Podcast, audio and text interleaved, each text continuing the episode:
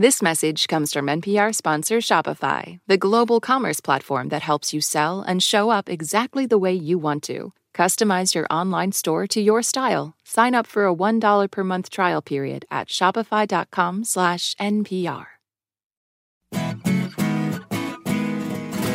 From NPR and WNYC, coming to you from the Bell House in beautiful Brooklyn, New York, it's NPR's hour of puzzles, word games, and trivia. Ask me another. I'm Jonathan Coulton. Now here's your host, Ophira Eisenberg.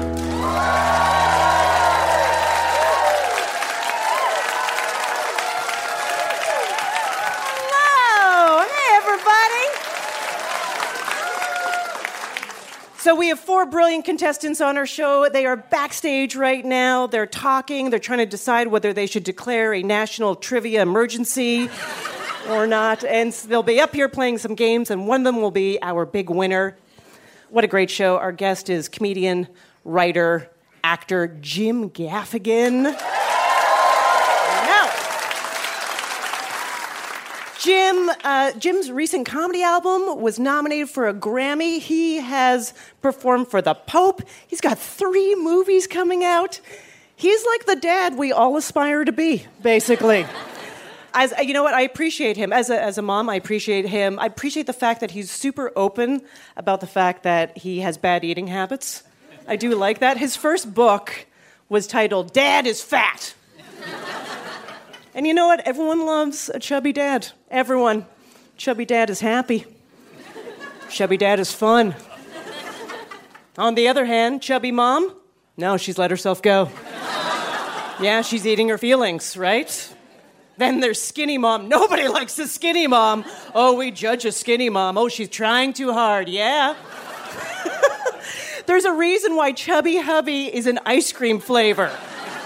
Sounds like a good time. Skinny Mom, I think, is a low carb Chardonnay that tastes like disappointment and yoga. Hmm, Warrior One. Jim lives in New York City in a New York City apartment with his wife and five children, which I believe is legally an orphanage. We all get down on the city. What, what's your current pet peeve of the city? Oh, you name it. Yeah, This is a hard city to live in. It I- makes I- everything very difficult. I agree. Really, We- for me, the main thing is parking because we have a car. Mm-hmm. And so I'm eternally moving it from one side of the street to the other and Yes. waiting for other people to move theirs so that there's space for me to move mine. And everybody knows you're supposed to move your car now, but you don't. You ruin it for everybody. It's a very, it's a very frustrating. And you do that dance where you're all in your cars, like just move like slightly to the middle of the street, waiting for the rules to change so you can move back? Totally, totally. Uh, I don't have a car, so I take the subway. And I often have to remind myself that the city is cool because people from all over the planet, all with different, diverse, interesting stories, come here for the chance to have their hair brush against my neck for our entire subway ride. So great. It's Women's History Month. So I'd appreciate if uh, everyone here starts studying women's history. So we have a trivia show, and we'd like to ask some questions on the show that aren't just about Florence Nightingale and Marie Curie.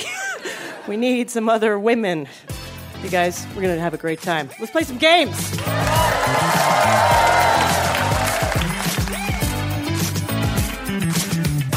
Our first two contestants will play a game about animals named for celebrities like Seal. Let's meet them. First up, Katie Rogers. You recently started your own business as a customer experience consultant. Yeah. Wow, nice. yeah. Uh, what made you decide to start your own business? Um, I saw that there was a lot of need for better customer service just across the board. Yeah. Um, so No I'm- kidding. I'm- yeah. So I'm sort of a Mary Poppins of customer service. I just sort of float in, sort of fix things, and then I just, you know, okay, you guys are good. I'm going to go float to the next to the next company. And what what's like the like number one thing you're just telling them right off the bat that maybe there people are going, oh, well, we didn't Uh, do that. L- listen to your team and to your customers. It's it seems pretty obvious, but it's really not. Yeah. Okay. Yeah. Katie, when you ring in, we'll hear this. Your opponent is Charlie Rubinovitz. You're an executive assistant at The Atlantic. Cool, cool. Now, you say that executive assistants are the unsung heroes. Why is that? Uh, because we never get any credit for all the things that we do. Um, oh my God, I'm so sorry if you're listening. Um, I- I'm not sorry. How about some credit? no, no, no, she's great. She's an amazing boss, and I'm really not just saying that. Don't worry, we, we will not air his name at all. It will just say blah, blah, beep. Great, yeah, Perfect, that's really, right? really good. Yeah. Charlie, when you ring in, we'll hear this. Katie and Charlie, whoever has more points after two games will go on to our final round. This is a guessing game called Big Time Binomials. When a scientist discovers a new species, they can call it whatever they want. And sometimes scientists decide to name animals after celebrities. We will give you the scientific name of a living organism named after a celebrity, and you tell us if it's real or something we made up. Just ring in to answer, but be careful. If you're wrong, your opponent gets the point. Here we go. The Aleiodes shakirae wasp is named after Shakira. The female of the species injects its eggs into caterpillars, which then die as the egg hatches. As the caterpillar dies, it twists and bends, which reminded scientists of Shakira's dance moves. Real or fake? Katie. Real. Yeah, that's real.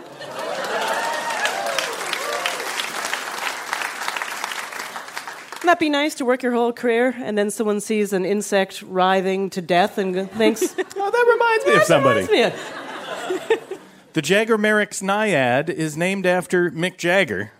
It's a prehistoric animal described as a cross between a long legged pig and a slender hippo with supersized lips. Real or fake? Charlie. Real. That is absolutely real.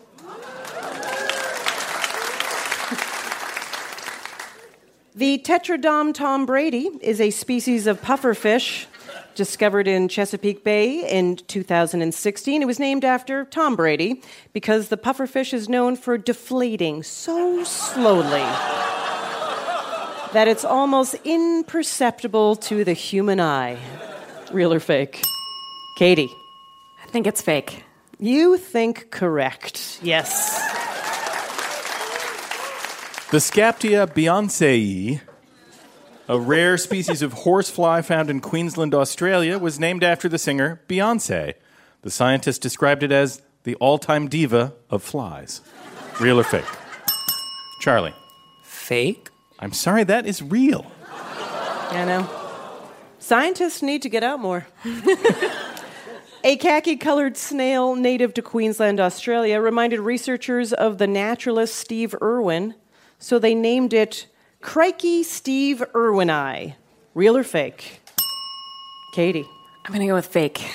That's real. I know, I know. It's a khaki colored snail named after Steve Irwin. All right, this is your last clue. A botanist who discovered a miniature version of the infamously foul smelling corpse lily said the fleshy petals reminded her of Lady Gaga's meat dress. so she named it Rafflesia Gaga. Real or fake? Charlie. Real. No, that's fake. it's a good idea, but it's fake. All right, well done, both of you. Currently, Katie is in the lead.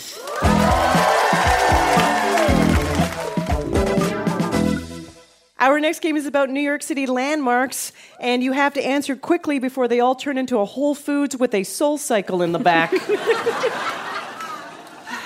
Let's check in with our contestants. Katie, what is your favorite place to cry in New York City? Uh, I prefer a, a Starbucks bathroom. Yeah, I Yeah, know because it's- there's one on every corner. Sure. And so if you're in between like job interviews or breakups or whatever, then you can just go in, do your cry, compose yourself, then Yeah. you can go on your way. I mean, most of those bathrooms just make you want to cry, anyways.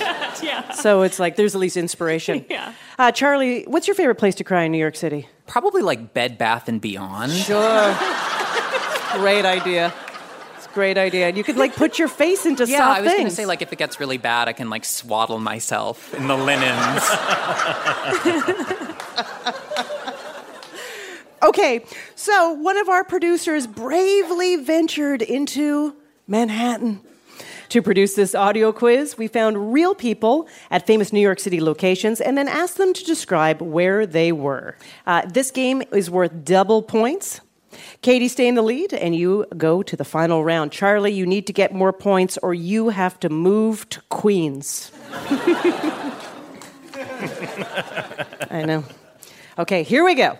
Our first clip features Amber McCulloch from Chicago. I am currently overwhelmed by advertising, colorful, bright lights, and characters from animated films and um, cartoons. And they're all just waiting for other people to take pictures with them. I don't know, it's quintessential New York. Charlie, Times Square. you got it. Quintessential New York. Mm-hmm. It's quintessential for every New Yorker to hate Times Square, I believe. Yeah. All these people. Get out of here, you people. We traveled to 33rd Street and went indoors for this next clip. I'm Miriam Salzman, and I'm from New York. There's people waiting, waiting for trains, walking, eating. I think Grand Central smells a bit nicer, maybe a, a little bit cleaner, a little bit prettier. I would probably not come here if I didn't have to. Charlie.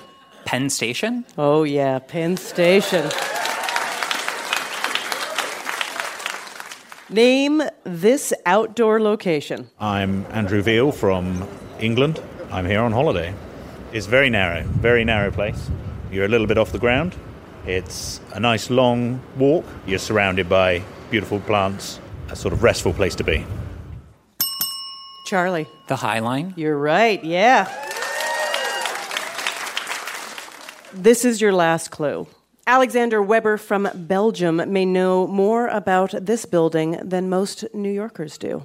We are in, uh, at the bottom of a big building, who is uh, very famous in New York, and it was built in 1930, completed in 1931.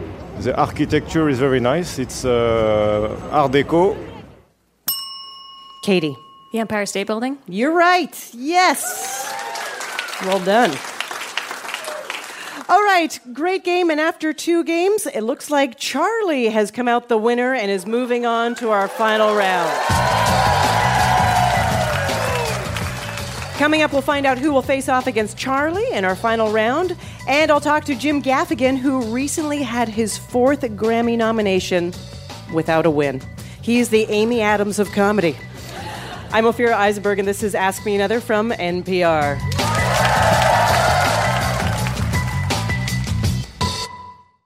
This message comes from NPR sponsor BetterHelp. If you had an extra hour in the day, how would you use it? BetterHelp Online Therapy can help you figure out what's most important to you so you can prioritize it. Learn to make time for what makes you happy. Just fill out a brief questionnaire to get matched with a licensed therapist and switch therapists anytime for no additional charge. Visit betterhelp.com slash NPR today to get 10% off your first month.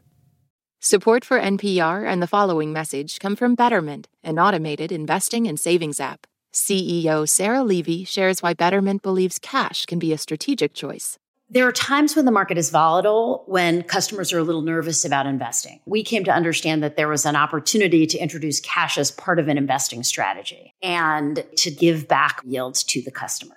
Learn more about high yield cash accounts at betterment.com. Investing involves risk, performance not guaranteed. Cash reserve offered through Betterment LLC and Betterment Securities. Betterment is not a bank.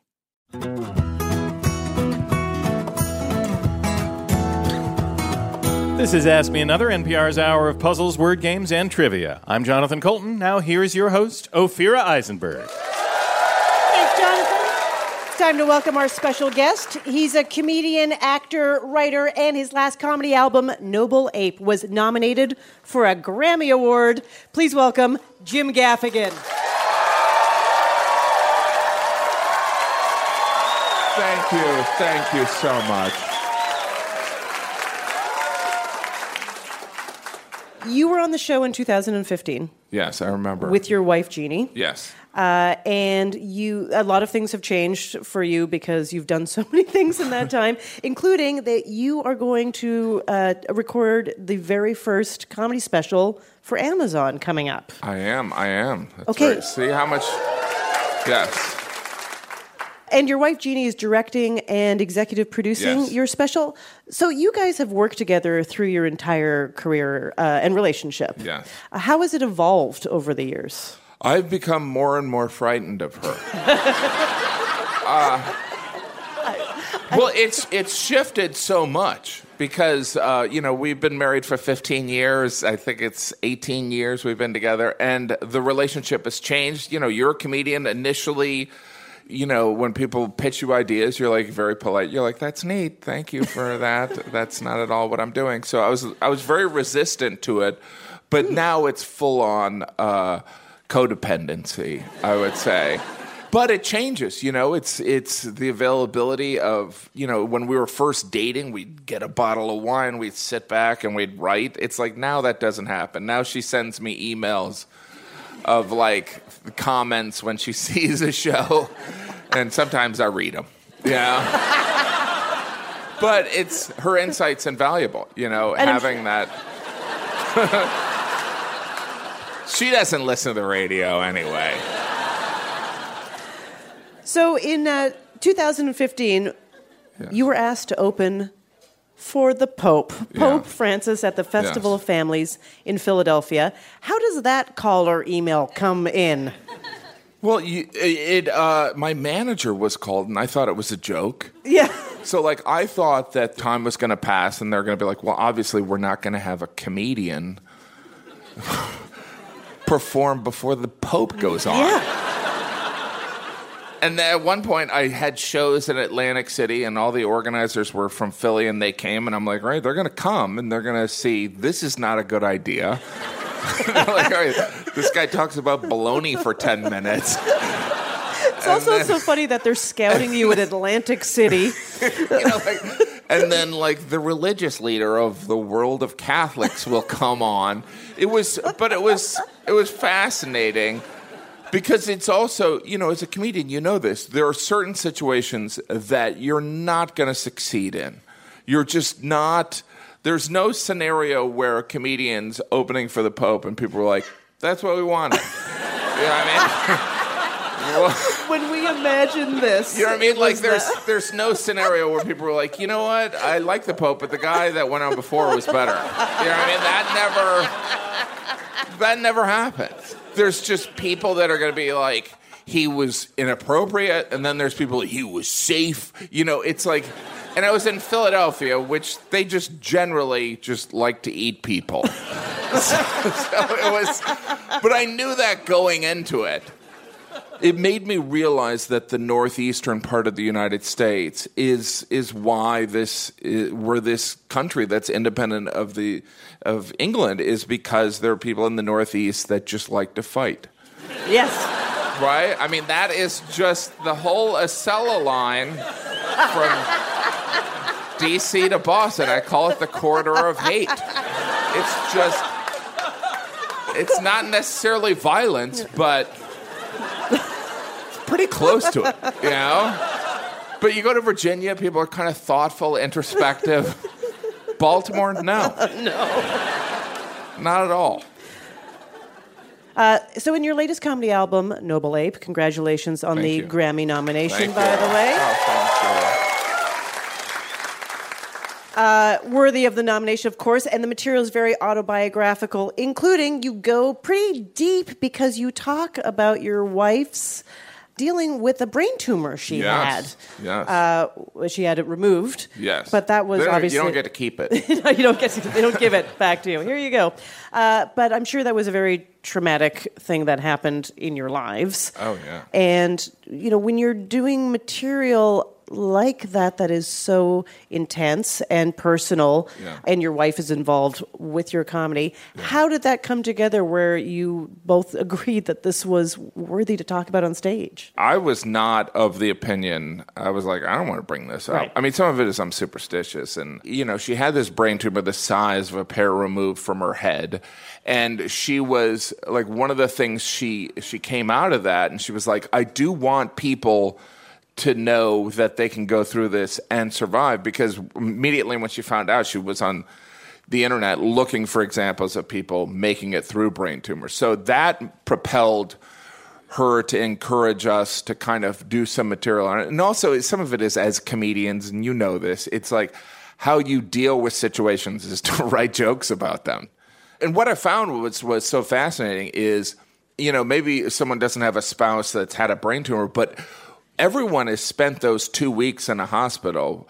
So when I started doing the material, it was very it was amazing how it connected with people. Oh yeah, I- and dealing with the medical community, like Yes. that disconnect and connect. you know, we live in such a connected age.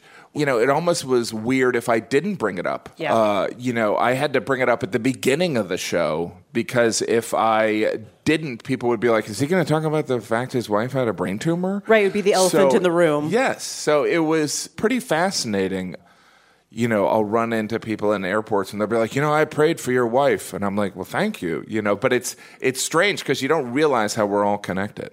And that's why I'm running for president. that's right. College tuition. Uh, and now you have three films that are coming out. Yes. Uh, you were just at Sundance; they had their world premiere. Uh, the roles are pretty meaty, dramatic roles. Yeah, so fun. So yeah, this is so fun. It is. It's amazing. I mean, I've always, I've always done acting. I just have never gotten roles. You know. Uh, so it's people will ask. They're like, "So why this shift into these dramatic roles?" I'm like, "Because now they started to hire me." Uh, so it's they're different roles and they're different lengths of beard and all of that. There's a lot of beard acting. No, but they're uh, like I, you see, you do things and you forget. But my beard in them that follow was out to here. Like it's, it's pretty impressive. That's awesome. Uh, we, I'm looking forward to seeing all of them. But right now, I'm wondering, would you like to play an Ask Me Another game? All right. So, Jim, we were inspired uh, by one of your three movies at Sundance, Troop Zero, because you play the dad of a girl who dreams of having her voice recorded for the Golden Voyager record. Uh, NASA launched the Voyager record into space in 1977, and it contained music and sound and images meant to depict life on Earth. So, I'm going to describe something. And you're going to tell me, is it really on the Voyager record or did we just make it up? Ah. And if you do well enough, listener Kelly DeGaring from Arvada, Colorado will win and ask me another Rubik's Cube. All right. A photo of a man biting into a sandwich that already has a bite taken out of the opposite side. And a woman licking an ice cream cone. Is that on the Voyager record? Uh, I thought it was all audio. No, it's images. Yeah, it's images as well. That uh, Oh. yeah. hmm I'm gonna say no. Yeah. I'm gonna say no. It is on it. I knew yes. it. I know it. It's, I know it. it's it. to demonstrate eating. oh, there you go. Yeah. I like that. It's like a guy eating a sandwich and a woman licking an ice cream. Uh, Why cone. was there a bite on the other side of it? the aliens are going to be like, what kind of weird people eat both sides? It's like they eat a bite of the hot dog and then they switch to the other side. That's a good Save idea. Save the best bite for last. no wonder the aliens haven't come. They're like, oh, these people are annoying. Uh, in case aliens want to know what kind of sound keeps us up at night, there's an eight second clip of a faucet dripping. Is that on the Voyager record? I'm going to say no. You're correct. It is not. It is not. You're welcome, Kelly. Uh, if aliens ever land here and need to tell the difference between a wild dog and a domesticated dog, good news recordings of both are included. Is that on the Voyager record? That that could be on there, but like I don't know if like what. Uh, how do you know a wild dog versus a domesticated dog? Like one dog's like, I live in a house. You know what I mean? Ruff, ruff, ruff. I, I, I live outside. I'm not domesticated. Don't they bark the same either way? Uh, I do think the domesticated dog sounds relaxed. They do? I think so. They're like, ruff, ruff. Yeah, exactly. ruff, ruff. There's at least going to be a bowl of water. Ruff. So, what do you think? Is it on the record? Sure, why not? Yeah, you're right. It is. It is on the record. All right, this is your last clue. A Okay. photo of a woman in a fruit aisle of the supermarket, guiltily staring at the camera while eating a single grape. Guiltily? Mm-hmm. I didn't even know that was a word. We'll find out from our Gu- listeners Why if is it's she not. guiltily eating a grape? Oh, because she's eating it in the grocery store. I guess so, yeah. She's stealing. I think it's, uh, I, yeah. No. Yes. I'm good at this. Is, yeah, be, yes! It is on the album. Oh, You're right. How did I know? You knew. You know what's amazing is I didn't hesitate. I just answered. I know. You're decisive like that. Congratulations, Jim. You and Kelly DeGaring won Ask Me Another Rubik's Thank Cube. you. Jim will be joining us for another game later in the show. Jim Gaffigan, everybody.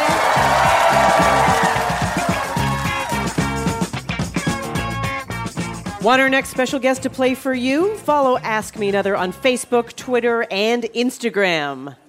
Our next game is middle school themed, and who knew doing a book report without reading the book would prepare me for a bright future in book clubs? Let's meet our contestants. First up, Allison Cave.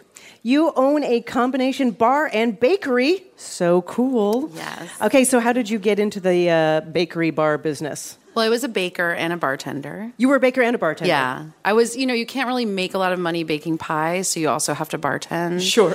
So, yeah, that's sort of how the concept came about. And is it 50 50? We don't like to do really formal pairings. It's much more casual. So some people come and, I, you know. I love that you went for we don't like to do formal pairings. Like I yeah, I wasn't even going there and I was like, but you should. I mean, you can have whatever you want, is the idea. Yeah. So you can come and just get a piece of cake, come and just have a cocktail. We have regulars who just come every week and get a slice of our birthday cake or a beer or whatever. So Fantastic. I love it. Allison, when you ring in, we'll hear this. Your opponent is Joel Kotler. You work for an ad tech startup, and you're currently taking care of a bonsai. Yes. All right.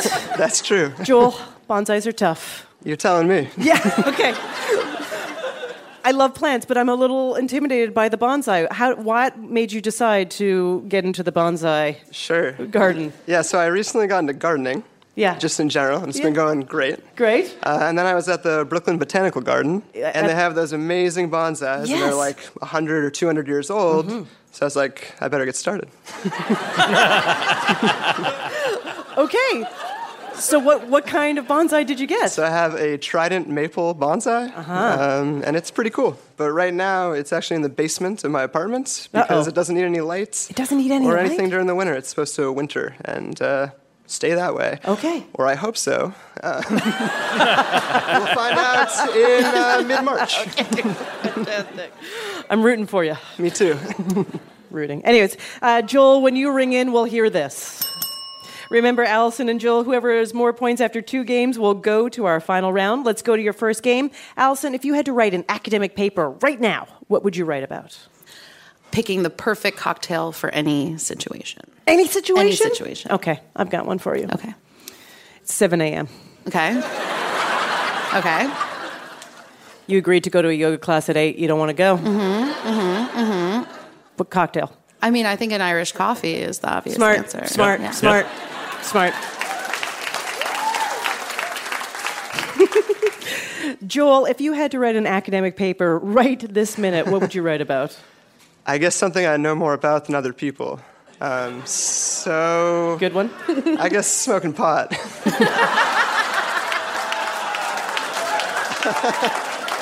I'm pretty We're good so at that. healthy. It's kind of amazing. I mean, I can believe you said that. You're growing a bonsai, for God's sakes. this trivia game is called Middle School Book Report. Jonathan and I will read fake book reports written by lazy middle schoolers who only bothered to read the assigned book's title and then just took it away from there. you ring in and identify the book. Before Harry Potter, there was this guy named Chuck Dickens who also wrote long books. Believe it or not, Chucky D's book is also about a guy who does magic at the MGM Theater in Las Vegas. Joel. David Copperfield? That's right.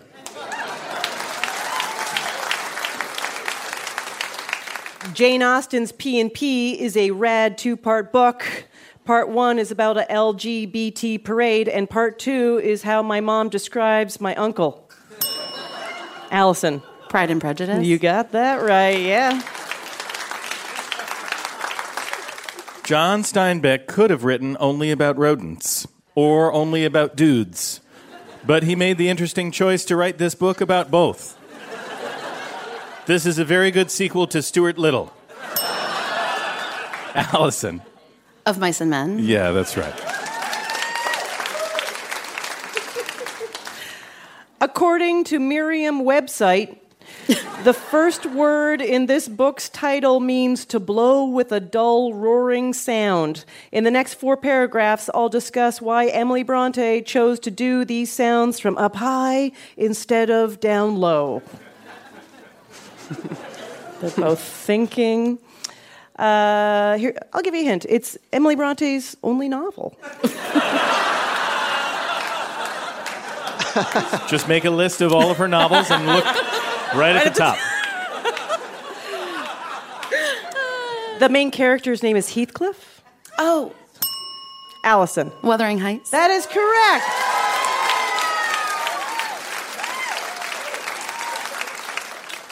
This is your last clue.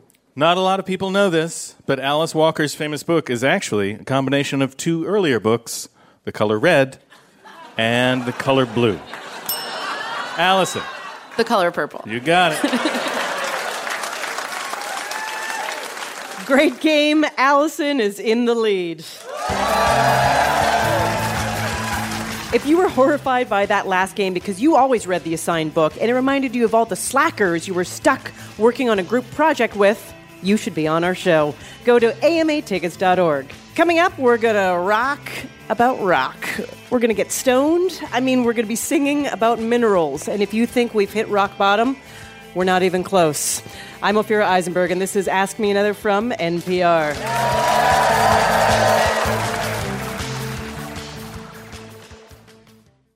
This message comes from NPR sponsor Xfinity. Everything's changing so fast these days, but now there's the Xfinity 10G network. That means the fastest internet with faster speeds rolling out every day, and internet that can power a house full of devices at once with ultra low lag. So while one person streams a movie from their room, another can play video games in the basement while another TikToks in the kitchen. The next generation Xfinity 10G network. Restrictions apply. Actual speeds vary and not guaranteed.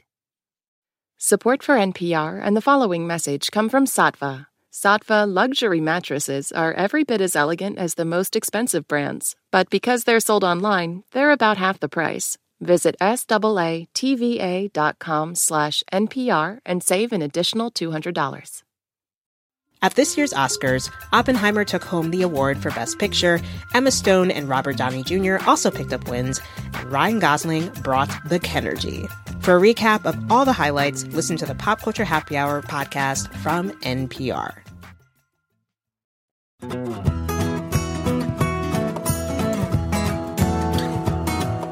This is NPR's Ask Me Another. I'm Jonathan Coulton. Now, here's your host, Ophira Eisenberg. Thank you, Jonathan.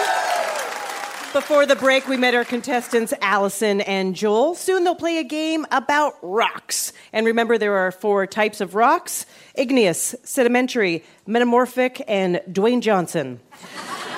Let's check in with our contestants. Allison, you were once a Jeopardy clue answer? Yes.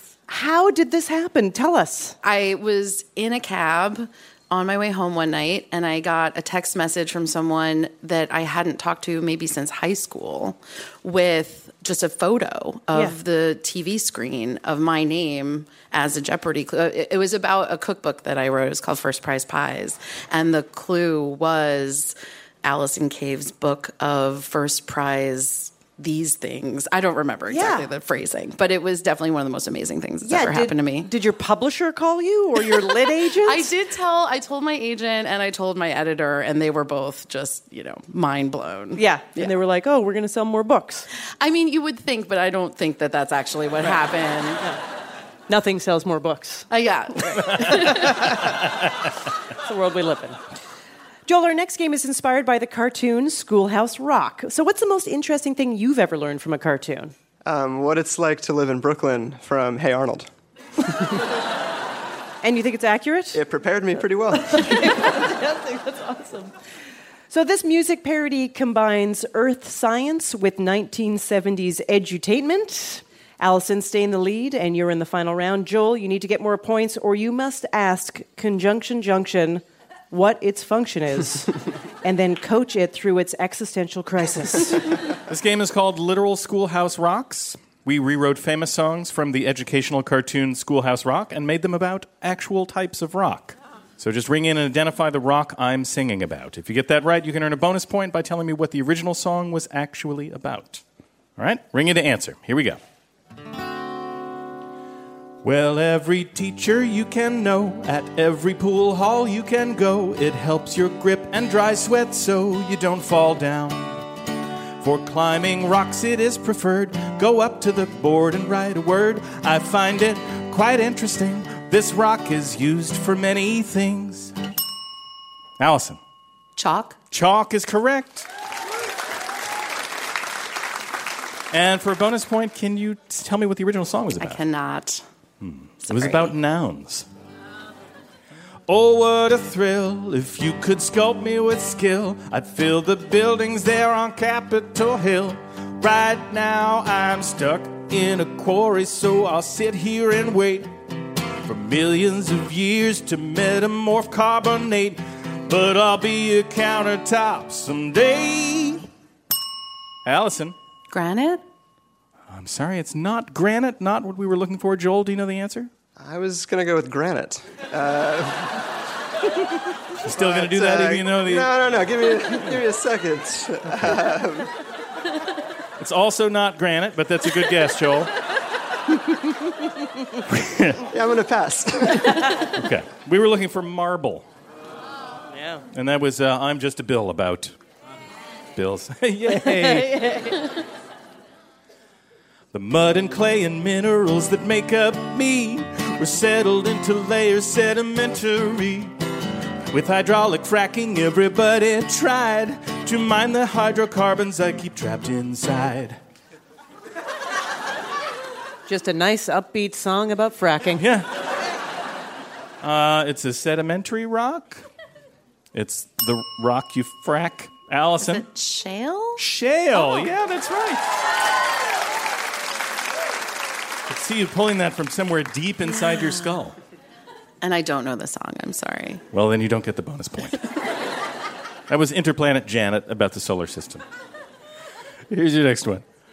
This carbon lattice is shiny gray. That's its chromaticity. Chromaticity. It's used in pencils, lubricates. It's got elasticity. Elasticity. In electronics and batteries.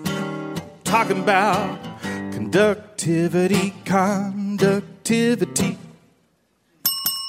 Joel. Graphite? Yeah, graphite. That's right. For a bonus point, can you tell me what the original song was about? I'm going to say friendship. Close. But I've never Very seen close, very uh, close. any of them. It was about electricity. so close. Uh, this is your last clue. This stone's an igneous thing, formed in a volcanic ring.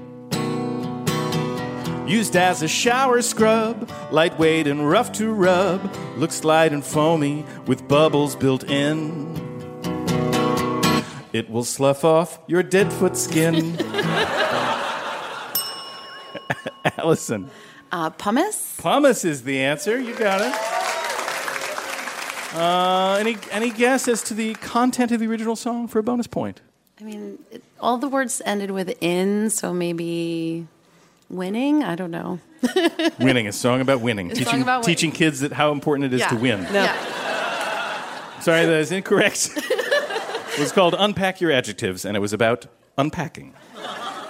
It's about adjectives. Mhm. Ophira, how, how did our contestants do? They were amazing. And after two games, Allison is moving on to the final round.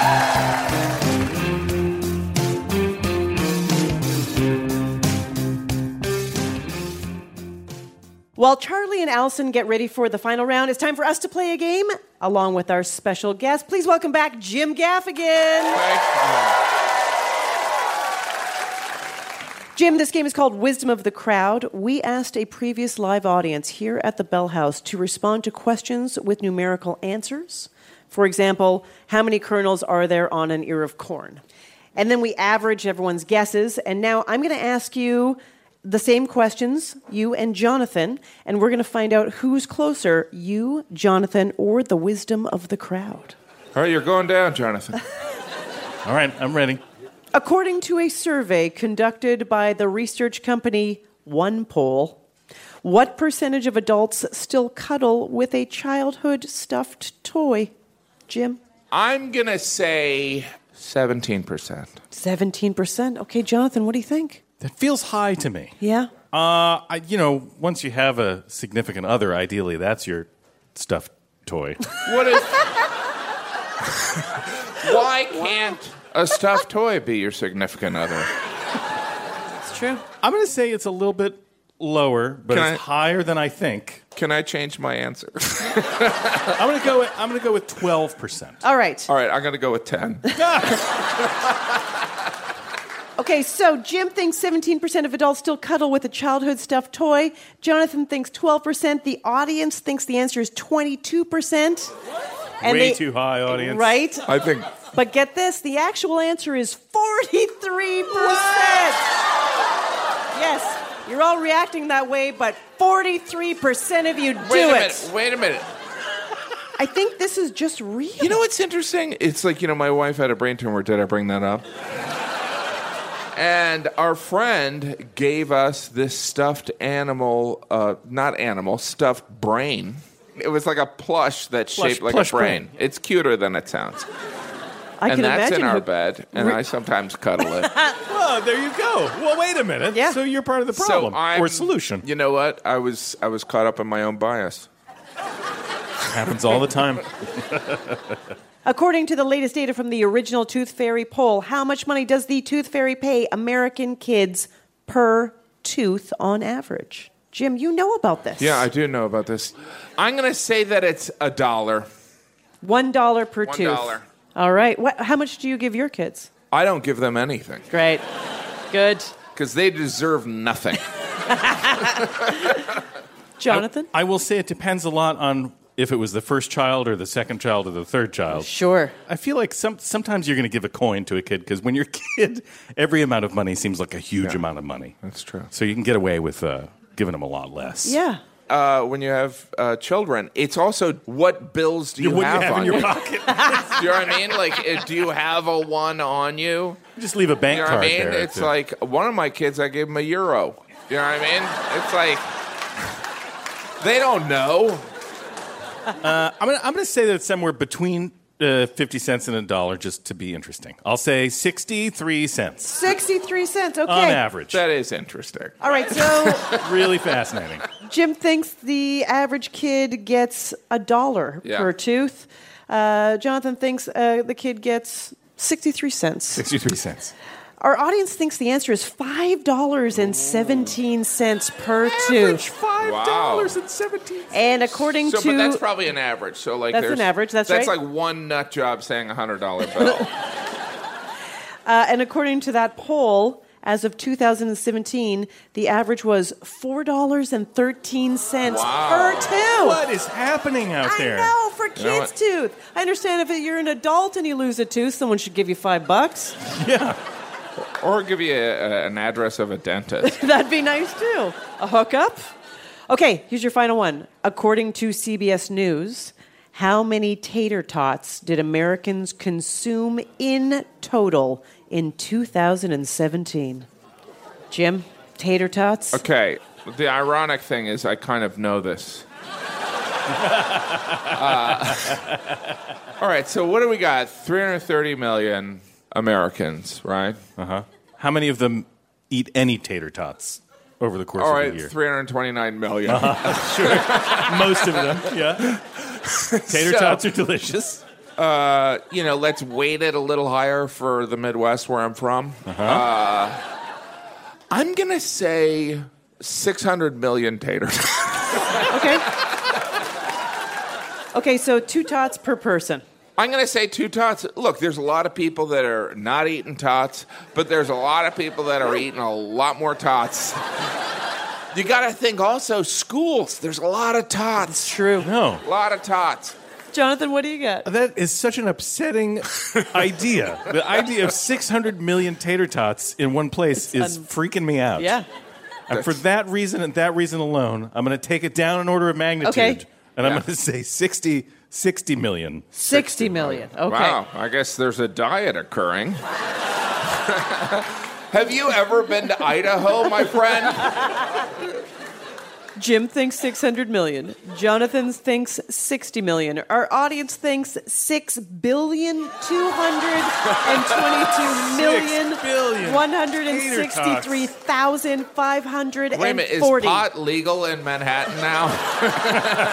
But the actual answer is of how many tater tots did Americans 600. consume in total in 2017?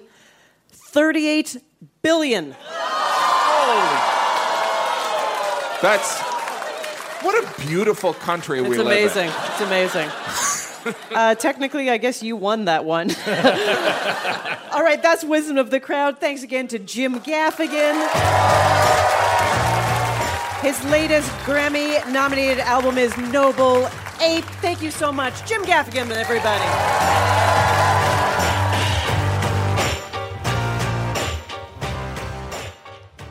It's time to crown our big winner. Let's bring back our finalist, Charlie Rubinovitz, an executive assistant whose boss needs to give him more credit.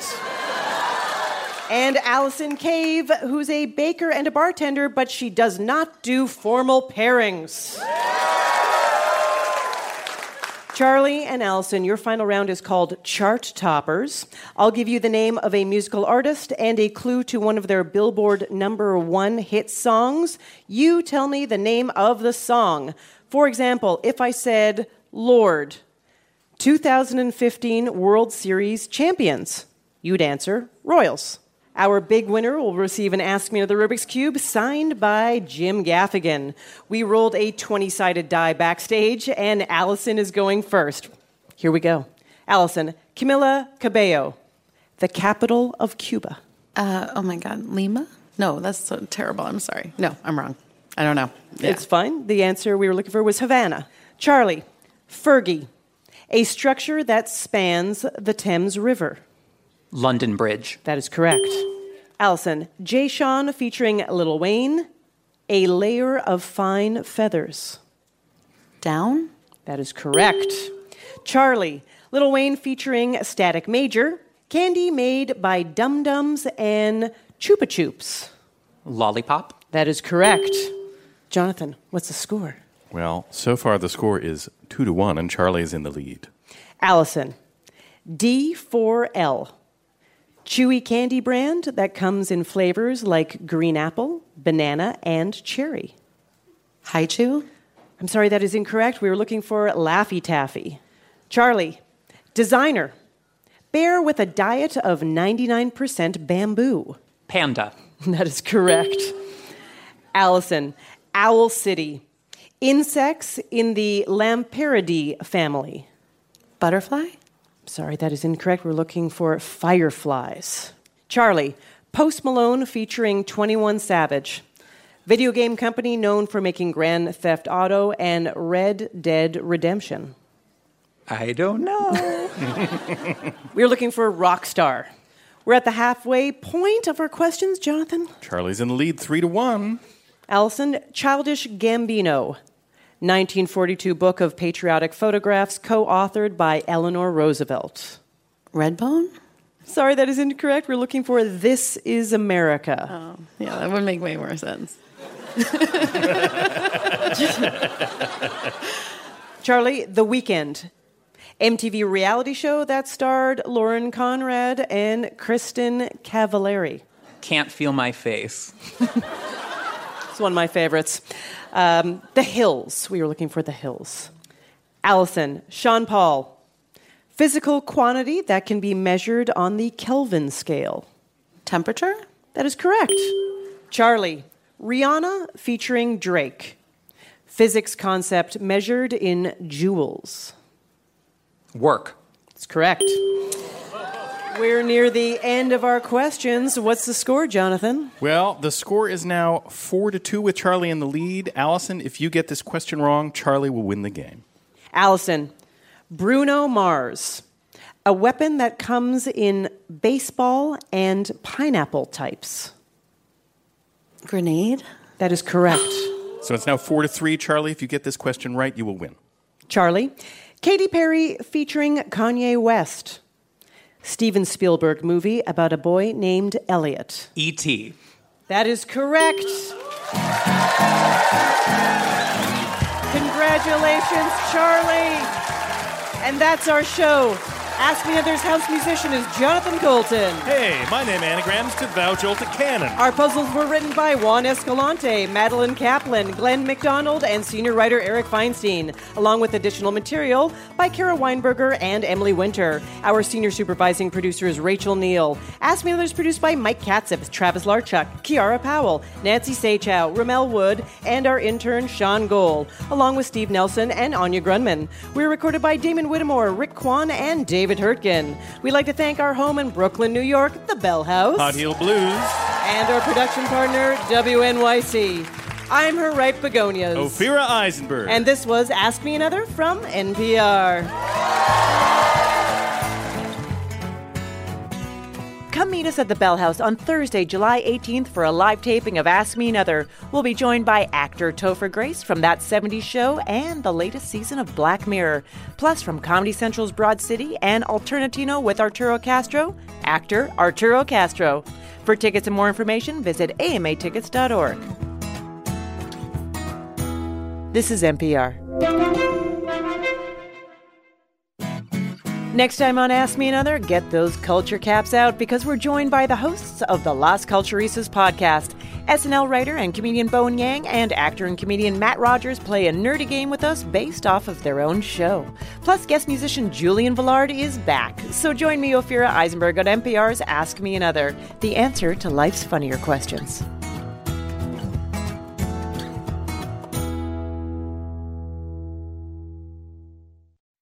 This message comes from NPR sponsor Chevron. Demand for energy is projected to continue rising in the future. To help keep up, Chevron is increasing their U.S. oil and gas production, and they're innovating to help do it responsibly across their operations, including their Gulf of Mexico facilities, which are some of the world's lowest carbon intensity operations, helping supply energy that's affordable, reliable, and ever cleaner. That's energy in progress. Learn more at chevron.com slash meeting demand. It's an election year, and a long one at that. So you're going to hear a lot of spin from the campaigns and their surrogates. Well, Here and Now Anytime is your source this election season for coverage that means something.